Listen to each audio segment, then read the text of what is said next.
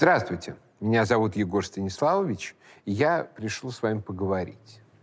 Давайте поговорим о Литве, точнее о Белоруссии, точнее о Великом княжестве Литовском. Выступая перед народом тридцать первого марта две тысячи двадцать третьего года, наш друг и союзник Александр Григорьевич Лукашенко заявил такое. Белорусское государство также является полноправным преемником исторического наследия Древней Руси. И пора прекратить все инсинуации на этот счет. Великое княжество Литовское, вэ ка эл, как мы говорим, было также русским. Это значит восточнославянским, то есть нашим. Для тех, кто обеспокоен темой русского мира и кто дрожит от упоминаний русских, скажу просто, русское – это не только российское, это и наше. Александр Григорьевич за последнее время исправил немало огрехов в идеологической и исторической политике Беларуси, накопившихся за прошлое десятилетие. Вот и в данном случае он провозгласил Белоруссию русским государством. А заодно и Великое княжество Литовское, бывшее могущественным соперником Москвы в претензиях на русские земли в четырнадцатом-шестнадцатом веках, тоже объявил русским. Это, несомненно, большой прогресс. Раньше Лукашенко и его чиновники поддерживали идеологию так называемого литвинизма. Мол, Белоруссия – это продолжение Великого княжества Литовского, которое не Россия и, строго говоря, не Русь. А теперь он развернул этот подход в другую сторону. Мол, Великое княжество Литовское – это именно русское княжество. Оно, кстати, так и называлось одно время – литовское и русское. И если под этим соусом Александр Григорьевич вернет нам, к примеру, старинный русский город Вильну, то я ему поаплодирую. Но все-таки давайте не упрощать. История Великого княжества Литовского – это история утраты русскости, потери русскости, гонения на русскость. Сначала политическими лидерами, потом аристократией, духовенством и горожанами. К восемнадцатому веку только русские крестьяне на территории, оставшейся под властью Литвы, сохранили русскую идентичность. Они-то и стали белорусами. А потомки западно-русской знати изменили и народности, и в вере, превратившись в ожесточенных русофобов поляков. Об этом много писал великий русский и белорусский историк Михаил Осипович Коялович, труды которого обязательно нужно прочесть каждому русскому человеку, особенно в Белоруссии, и самому Александру Григорьевичу тоже. Именно захват Великим княжеством Литовским западно-русских земель привел к тому, что русской идентичности на огромных просторах Руси, именуемых сегодня Украиной и Белоруссией, был нанесен очень тяжелый удар. И причиной этого удара было именно то, что русский народ и русские земли оказались во власти иноплеменников, литовских князей. Если часть из этих князей пыталась соединиться с подданными русскими и сама стать русской и православной, то другая часть литовской элиты стремилась евроинтегрироваться через союз с католической Польшей и утащить русских за собой. Победи первые, Литва, может быть, и правда стала бы Русью, но победили вторые. И это было предопределено именно тем, что Великое княжество Литовское было господством иноплеменников над славянами. Его история шла в направлении все меньшей русскости. Давайте вспомним в общих чертах, как это произошло. Все покорено было Богом, крестьянскому языку, поганские страны, великому князю Всеволоду, отцу его Юрию, князю Киевскому, деду его Владимиру Мономаху, которым-то половцы дети своя полошаху в колыбели, а Литва из болота на свет не выныкиваху. Так говорилось в замечательном памятнике древнерусской литературе слове о погибели русской земли. И вот настала болезнь христианам, нашествие Батыевой Орды. И разгромлены были города великие, и Рязань, и Владимир, и Чернигов, и Киев. И в те дни Литва на свет выныкнула. В тринадцатом-четырнадцатом веках Русь оказалась между двух больших огней – с востока и с запада. И угрозой с запада были не столько немецкие рыцари, сколько именно Литва – воинственный и дикий народ, двоюродные братья славян, научившиеся воинскому делу в бесчисленных сражениях с напиравшими на них тевтонскими и ливонскими рыцарями. Литовцам в их лесах почти нечего было терять, кроме их скудной жизни. А набегами на Русь они могли приобрести и богатство, и славу. Три у Будроса сына, как и он, три литвина. Он пришел толковать с молодцами. «Дети, седла чините, лошадей проводите, да точите мечи с бердышами. Будет всем по награде. Пусть один в Новиграде поживится от русских добычей. Жены их, как в окладах, в драгоценных нарядах, дома полны, богатых обычай». В этом переведенном Пушкиным стихотворении Адама Мицкевича великолепно передана сама суть литовской набеговой экономики этой эпохи, мало на первых порах отличавшейся от ордынской. Впрочем, нет. Вскоре она начала отличаться для долгосрочного будущего Руси в худшую сторону. Золотая Орда требовала у русских дань, угоняла пленников, но она не захватывала напрямую русских городов. А вот Литва приступила к прямому захвату русских земель. Еще при князе Миндовге в тринадцатом веке были захвачены Новогрудок и Гродно. В тысяча триста девятом году князь Витень подчинил Полоцк и Брест.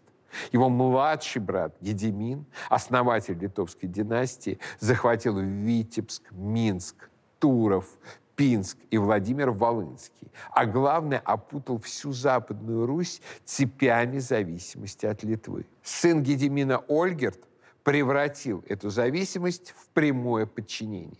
Литовскими стали Торопец, Могилев, Брянск, Новгород-Северский, Курск, Чернигов и, наконец, русская святыня Киев. Племянник Ольгерда, Витовт, последний сильный и независимый правитель Литвы, присоединил к ней еще один древнейший русский город – Смоленск, а заодно и Вязьму, Дорогобуж и даже Козельск, прославленный обороной от монголов. Казалось, что литовский паровой каток, утрамбовывающий русские земли, не остановить. Тем более, что организованного сопротивления ему долгое время не было. В Литве русские города и веси видели надежную защиту от монголов. В отличие от католиков, немцев или поляков, в литовцах не видели религиозных и культурных врагов. Литовские князья были либо язычниками, либо охотно крестились в православии. Князь Ольгерт распорядился использовать в делопроизводстве русский язык. Был женат на православных христианских русских княжнах. Все его дети были крещены в православии. Возможно, был крещен и он сам, хотя это не помешало ему в тысяча триста сороковых годах казнить трех виленских мучеников – Антония, Иоанна и Евстафия. Однако вся русофилия Ольгерда во многом объяснялась его властолюбием. Ему хотелось быть единоличным правителем всей русской земли. Он подчинил своему влиянию тверских князей, протянул руки даже на Новгород. В России и по сей день находится немало историков и публицистов, которые твердят о некой Литовской Руси, которая могла бы объединить всю страну от Киева до Москвы под властью рода Гедиминовичей. Мол, тогда мы бы раньше освободились от ордынского ига, были бы ближе к Европе, у нас завелось бы гражданское общество, но при этом мы бы остались русскими и православными. Именно этот фантом Литовской Руси привело к тому парадоксальному факту, что четверо литовских князей – Гедимин, Ольгерт, Витовт, Кейстут, из которых первые трое были прямыми оккупантами русских земель, оказались на памятнике тысячелетия России. На самом деле все было гораздо сложнее. Литва с первых шагов своей государственности пыталась вписаться в тогдашнее европейское сообщество. папски-императорскую систему отношений в римско-католической Европе и стать равноправной участницей этой системы. Именно у Папы Римского литовские князья искали управы на своих ближайших врагов-соседей, тевтонских рыцарей. Князь Миндовк, первый из великих государей Литвы, принял католичество и королевскую корону от папы. Скоро, впрочем, горько разочаровался. С Миндовгом, впрочем, расправилась группа литовской знати во главе с Давмонтом, который в итоге бежал на Русь, принял православное крещение, стал князем псковским, сражался и с литовцами, и с ливонцами, и заслуженно прославлен как святой воин. Искренне православных русифицировавшихся литовцев было много. Но князья ни Миндов, ни Гедимин, ни Ольгерд к ним не относились. А Витовт так и вовсе стремился культурно изолировать природных литовцев от русских. Становиться Русью они совершенно не хотели. И захваченные русские земли воспринимали как богатое приданое при движении на запад. Однако все мечты Ольгерда разбились о стены белокаменного московского Кремля, новопостроенного святителем-митрополитом Алексеем и великим князем Дмитрием Донским. Трижды, в тысяча триста шестьдесят восьмом году, в тысяча триста семидесятом году и в тысяча триста семьдесят втором году приходили на Москву Литва, дважды подходила к Кремлю, но в итоге вынуждена была признать поражение и просить о мире. Первенство московского князя в русских делах было признано, а два сына Ольгерда, Андрей Полоцкий и Дмитрий Брянский, приняли на стороне Дмитрия Донского участие в Куликовской битве, той самой битве, на которую не поспел их брат Ягайло, бывший союзником Мамая. Ягайло жестоко расправился со своим дядей Кейстутом, прославленным полководцем, не раз бившим немецких рыцарей, бросил в тюрьму своего двоюродного брата Витовта и окончательно подписал приговор призраку Литовской Руси. В тысяча триста восемьдесят пятом году он женился на наследнице польского трона Едвиге. Невеста боялась, ей рассказывали, что жених звероподобен и волосат. Но во имя интересов польского государства ее уговорили. Была заключена Кревская уния. Польша и Литва объединились под одним королем. Поляки получали массу привилегий, литовцы принудительно обращались в католичество, а русским было объявлено, что они являются гражданами второго сорта. Оскорбление было нанесено сразу же. Ягайло должен был заплатить двести тысяч червонцев отступного несостоявшемуся жениху Едвиги, Вильгельму Габсбургу. И он объявил, что сумма будет собрана исключительно с его русских областей. То есть от русских потребовали еще и заплатить за свое грядущее рабство. Новокрещенным литовцам-католикам было запрещено вступать в браки с православными русскими под страхом порки. Знатным православным было запрещено занимать высшие должности воеводы и каштеляна, заседать в Господской Раде. Особенно изощренной была благодарность русским после Грюнвальдской битвы тысяча четыреста десятого года. В ней король Ягайло и Витовт, ставший к тому моменту великим князем литовским, зависимым от короля, разгромили тевтонских рыцарей во многом благодаря русским стрелкам из Смоленска. И вот одно из постановлений Городельского съезда Ягайлы, Витовта и высшей аристократии Польши и Литвы в тысяча четыреста тринадцатом году так и называлось «Соединение земель Великого княжества Литовского с польским вместе, с уступкою со стороны королевства литовцам гербов и прочих известных вольностей, уступленных литовской, за исключением русских, знати». Православие к тому моменту уже было гонимо на Галицкой Руси, которая была захвачена непосредственно Польшей. К такому грустному результату привела политика великого воина Даниила, князя Галицкого. Столкнувшись с ордынским нашествием, он решил искать помощи на Западе, от которого еще недавно оборонял свои земли. Даниил заключил религиозную унию с римским папой, который провозгласил его королем.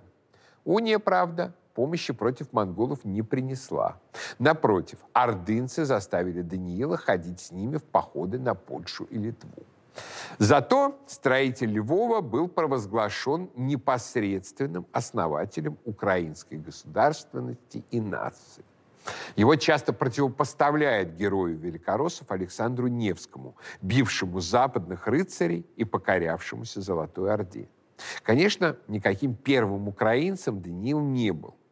Но именно с него началось накопление ошибки, которая в конечном счете привела к бандеровщине, Майдану, кружевным трусикам и ЕС, а дальше кровь и смерть. Король Даниил, король Даниил, о, сколько ты бед нам сотворил, Руси изменял, Орде поклонялся, ляхам доверял, Риму предался, за римскую мы корону твою влачим и поднесь недолю свою. Такие горькие строки написал выдающийся галицко-русский поэт Дмитрий Вергун. Галицкие князья начали родниться с польскими и венгерскими правящими домами, и в конечном счете их династия пресеклась, а наследство досталось польскому королю Казимиру Великому. А Волынь была захвачена сыном Гедимина, Любартом. Казимир немедленно приступил клятву, данную им православным, от греха клятву преступления освободил его римский папа. Для учрежденной во Львове католической епархии был отобран у православных кафедральный собор, превращенный в костел. Подчиненные православной епархии Казимир тоже, идя по стопам наследников Даниила, решил оторвать от русских митрополитов, к тому моменту уже прочно осевших в Москве, и вытребовал для них учреждение отдельной галицкой митрополии, которую в канцелярии константинопольских патриархов обозначили формулой «микророссия».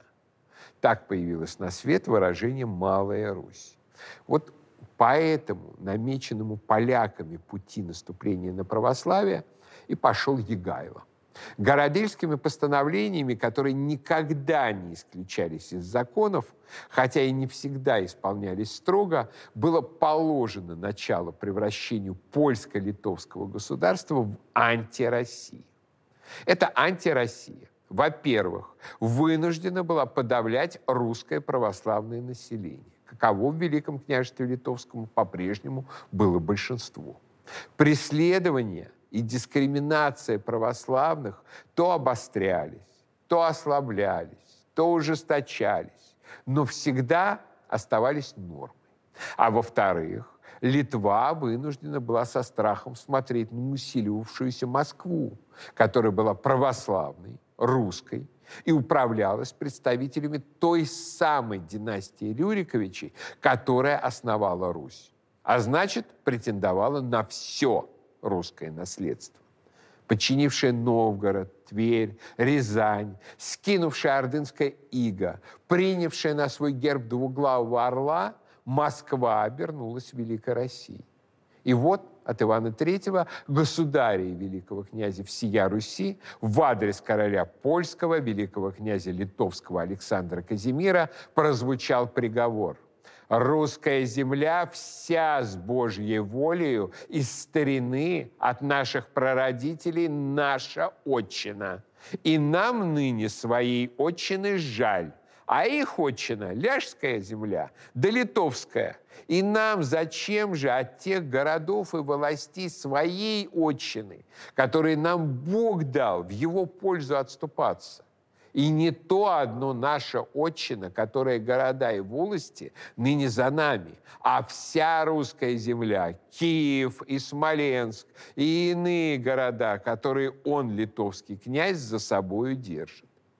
Началось то, что на языке современной политологии называется национальной ирредентой, то есть отвоевание земель, принадлежащих одной нации, у государства другой нации. Русские не поддаются никакому убеждению, Едва только великий князь Литовский начал обращать их русский к единству римской церкви, как князья и вожди их с яростью поспешили предаться московскому великому князю, защитнику их схизмы, жаловался краковский каноник Иван Сокран. Русские князья пограничных земель начали массово переходить на службу русскому государю. В ходе Вязкой пограничной войны тысяча четыреста восемьдесят седьмого — тысяча четыреста девяносто четвёртого годов Россия отжала у Литвы Вязьму, Козельск, Воротынск, Адоев, Белев. Время открытой схватки настало в тысяча пятисотом году. Русское войско под командованием замечательного полководца Данила Васильевича Щени на голову разбило у Ведроши под Смоленском армию великого гетмана князя Константина Ивановича Острожского. Русский православный вельможа Литвы, чей род утверждал, что происходит от самого Даниила Галицкого, попал в плен. Ему, конечно, предложили службу русскому государю. Но он воспользовался этим предложением только для того, чтобы перебежать назад в Литву. Оказался патриотом антироссии. По результатам войны в родную гавань на Москва-реке вернулись девятнадцать городов, включая Чернигов, Гомель, Новгород-Северский, Брянск. В тысяча пятьсот восьмом году на сторону русских перешел влиятельнейший магнат, полудержавный властелин Литвы при Александре Казимире Михаил Глинский, которому не нашлось места при дворе нового короля Сигизмунда. Когда между Москвой и Вильной началась новая война, Глинский уговорил Смоленск сдаться Василию третьему. В тысяча пятьсот четырнадцатом году Смоленск стал наш. Глинский, привыкший быть господином в Литве, надеялся, что город сделает его вотчиной, забыв, что в России только один господин – государь, а все остальные его слуги. Разочарованный Глинский предал русских, выдал важные сведения литовцам, был пойман и брошен в тюрьму. Однако его счастье повернулось еще раз. Племянница Елена стала новой женой великого князя Василия и родила ему сына Ивана. Ивана Грозного. В этот период звезда Михаила Глинского снова встала высоко. Но оставшаяся самостоятельной правительницей племянница уморила дядю в тюрьме за то, что он посмел попрекать ее любовником. В ходе войны за Смоленск Константин Острожский в тысяча пятьсот четырнадцатом году нанес русским тяжелое поражение при Орше, юбилей которого торжественно праздновали белорусские и, что еще оригинальнее, украинские националисты в две тысячи четырнадцатом году. Теплым летним вечером две тысячи четырнадцатого года я вошел под своды красивейшего Мирского замка в часе езды от Минска. Первое, что попалось мне на глаза, была огромная, увеличенная на всю высоту средневекового потолка старинная картина. Отважно жантильные рыцари в блистающих латах сражались с какими-то опасными существами, одетыми в стеганые ватники. Поскольку стеганый ватник, по-научному тигеляй, самый распространенный в позднем Средневековье тип русского воинского доспеха, я начал подозревать что-то и нажал кнопку аудиогида.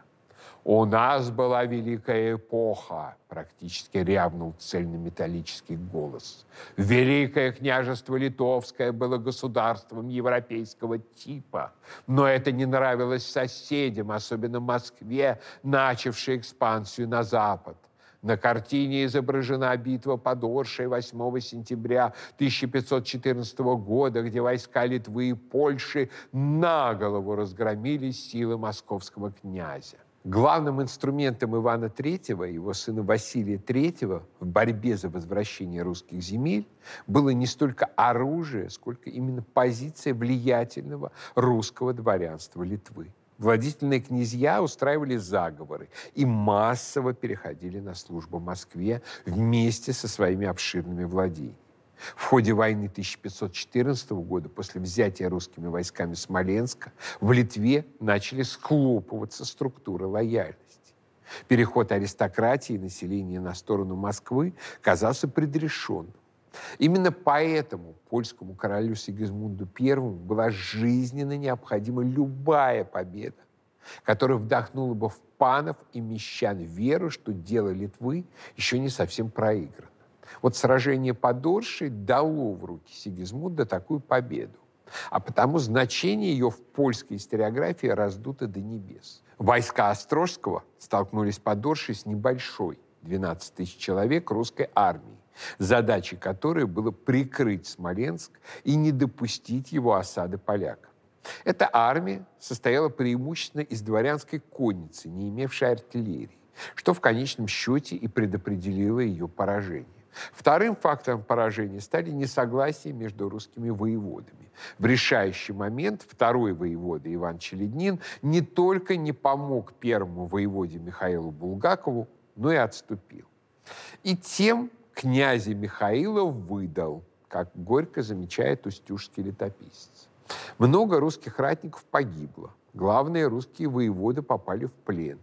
Польские хронисты радостно отрапортовали о восьмидесяти тысячах убитых московитов, что при размерах русского войска в двенадцать тысяч означает, что каждого русского убили по меньшей мере семь раз. Впрочем, большинство рассеявшего войска, разумеется, спаслось. Однако никакого стратегического перелома в войне битва под Оршей Литве не дала. Понадеявшегося с помощью изменников взять Смоленск Константина Острожского встретили развешанные на стенах города трупы тех самых изменников. Причем некоторые были облачены в собольи шубы, которые Василий Третий подарил им за присягу Москве. А когда в тысяча пятьсот семнадцатом году Сигизмунд отправил Острожского на штурм русской крепости Опочка, то потери литовцев оказались сравнимы с потерями русских под Оршей. «Бесова деревня!» — ругался на очередной в русской истории злой город Сигизмунд. В конечном счете Москва и Литва пошли на перемирие, оставившие Смоленск за Россией. Сигизмунд, впрочем, мелко отомстил, отказавшись от размена пленных. Не став знаковым военным событием, Орша, тем не менее, превратилась для польско-литовского государства в пропагандистский фетиш. К европейским дворам были разосланы посольства, которые, безбожно привирая и преувеличивая, рассказывали о великой победе под Оршей над московитами. Одному из учеников Лукаса Кранаха была заказана роскошная картина, та самая, которая упоминалась в начале. «Железнобокая Европа против ватной Азии». Королевская канцелярия бомбардировала зарождавшиеся европейские типографии трактатами о варварстве московитов. Определенный успех эта пропаганда имела. Священная Римская империя, еще недавно настроенная на союз с Москвой, против Польши, заколебалась и стала предлагать с презрением отвергнутое России посредничество. А главное, брошенные на европейскую почву зерна русофобии начало прорастать. И дали пышные всходы, когда все та же Польша в Ливонской войне скрестила мечи с сумасшедшим Иваном. Результативной, увы, была и внутренняя пропаганда. Бегство русских за московскую границу вместе с землями, столь популярное при Иване Третьем, после Орши, если не сошло на нет, то потеряло прежние масштабы. Русские перестали казаться непобедимыми. Пограничным мещанам начали внушать, что в Московии никто не владеет богатством, иначе как с разрешения великого князя. И они стали голосовать кошельком. И вот на этом фоне показательно, как своеобразно вознаградило великого гетмана католическое отечество за заслугу, когда король Сигизмунд Первый назначил победоносного Острожского воеводой и членом Господской Рады Литовского Сената, то сенаторы-католики взбунтовались и стали напоминать, что схизматик, как называли латиняне православных, не имеет на это права.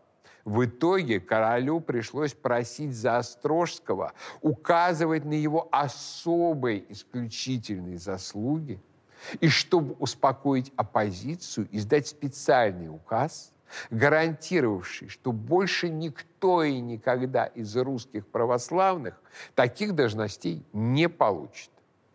Почему же русские православные магнаты, шляхтичи, даже горожане польско-литовского государства оказывались такими пламенными европатриотами? А цепочка переходов в Россию после Смоленска прервалась. По Западной Руси прошелся не только национальный и вероисповедный, но и цивилизационный разлом. По одну сторону была Россия, Москва, государство, пронизанное сверхидеей православного царства и служение государю, которому нужно подчинить всего себя без остатка. По другую сторону, в Польше и Литве была доведена до предела идея феодальной свободы, золотая шляхетская вольность. Литовский магнат, в том числе и русского происхождения, был господином огромных земель, превышавших размером иные европейские страны. В этих владениях были не только села и поля, но и города с замками.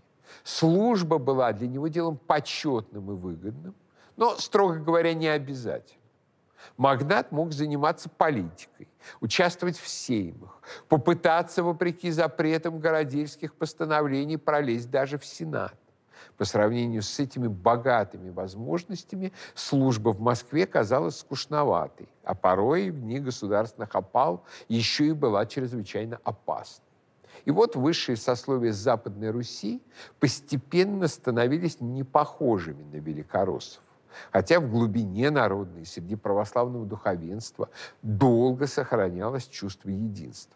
Это чувство единства держалось, несмотря на усиленное давление польской пропаганды, навязывавшей Европе и жителям самого польско-литовского государства точку зрения, что Россия – это некая Московия, а Русией является даже не вся Западная Русь, а только подвластная полякам Галиция. В тысяча пятьсот семнадцатом году в Кракове вышел трактат о двух сарматиях за авторством Матвея Миховского, в котором последовательно проведена идея, что Руссия – это территория Галиции со столицей во Львове, находящаяся под властью польского короля. Наряду с нею в европейской Сарматии расположена Литва, которой Миховский отнес не только Смоленск, но и Новгород и Псков, и та самая Московия. Но выдержать последовательно линию «Московия – это не Руссия» не удалось даже Миховскому. В Московии одна речь и один язык, именно русский или славянский, во всех сатрапиях и княжествах. Так даже вагулы и жители Вятки русские и говорят по-русски. Убедить народ Западной Руси, что они с московитами чужаки, было невозможно. А само западнорусское население разделилось на две близкие, но все-таки неидентичные общности – малорусов и белорусов. Причиной этого стала география. Между двумя группами лежали практически непреодолимые полесские болота, обойти которые можно было только по Днепру. К тому же, если белорусское население столетиями оставалось на одном месте среди своих лесов и болот, лишь изредка тревожимое татарскими набегами, то малороссы оказались в чистом поле, под ударами татарских набегов постоянно. Они, по сути, заново отвоевывали свою страну у кочевников после Батыева разорения, превративших ее в пастбище. Таковым, в частности, считались окрестности Киева. Столетиями великие князья литовские и короли польские считались данниками Крымского ханства за Киев и приносили бусурманам вассальную присягу. А напор России продолжался. Начались Ливонские войны, в ходе которых Иван Грозный не только русский царь, не только отдаленный потомок Витовта, но и внучатый племянник Михаила Глинского взял Полоцк. Русские требовали не только ближние белорусские города и Киев, но и Галицкую Русь, а те города искренне русских государей. А зашла та вотчина за государя вашего некими невзгодами после Батыева пленения. Как безбожный Батый многие грады русские попленил, и после того, потому от государей нашей, те города поотошли. Эти безупречные исторические аргументы русских дипломатов подтверждал голос русских пушек. Россия настолько превосходила в этот момент своими силами Великое княжество Литовское, что тому не оставалось другого выбора, кроме как полностью сдаться Польше. В тысяча пятьсот шестьдесят девятом году под давлением короля Сигизмунда второго августа Литва заключила с Польшей Люблинскую унию, по которой государства сливались в единую Речь Посполитую. Подляшье, Волынь и Киевщина были переданы королем из состава Великого княжества Литовского в состав Польши. По тому праву, что его предок Ольгерт и Витовт когда-то эти земли завоевали, и он им волен распоряжаться. На русское население этих земель последний Гедиминович Ягайлон смотрел как на скот. Парадоксально, но сломить сопротивление сторонников литовской независимости королю помогли как раз русские по происхождению магнаты и шляхта, стремившиеся уравняться правами с польской шляхтой. Они не хотели варварскую Московию, они хотели быть польскими сенаторами. И ради этого поддерживали слияние. Теперь на все огромное государство была распространена польская система взаимоотношений. Во-первых, противопоставление панов и холопов, которые мыслились панами как бесправные рабы. Во-вторых, презрение польской шляхты к горожанам.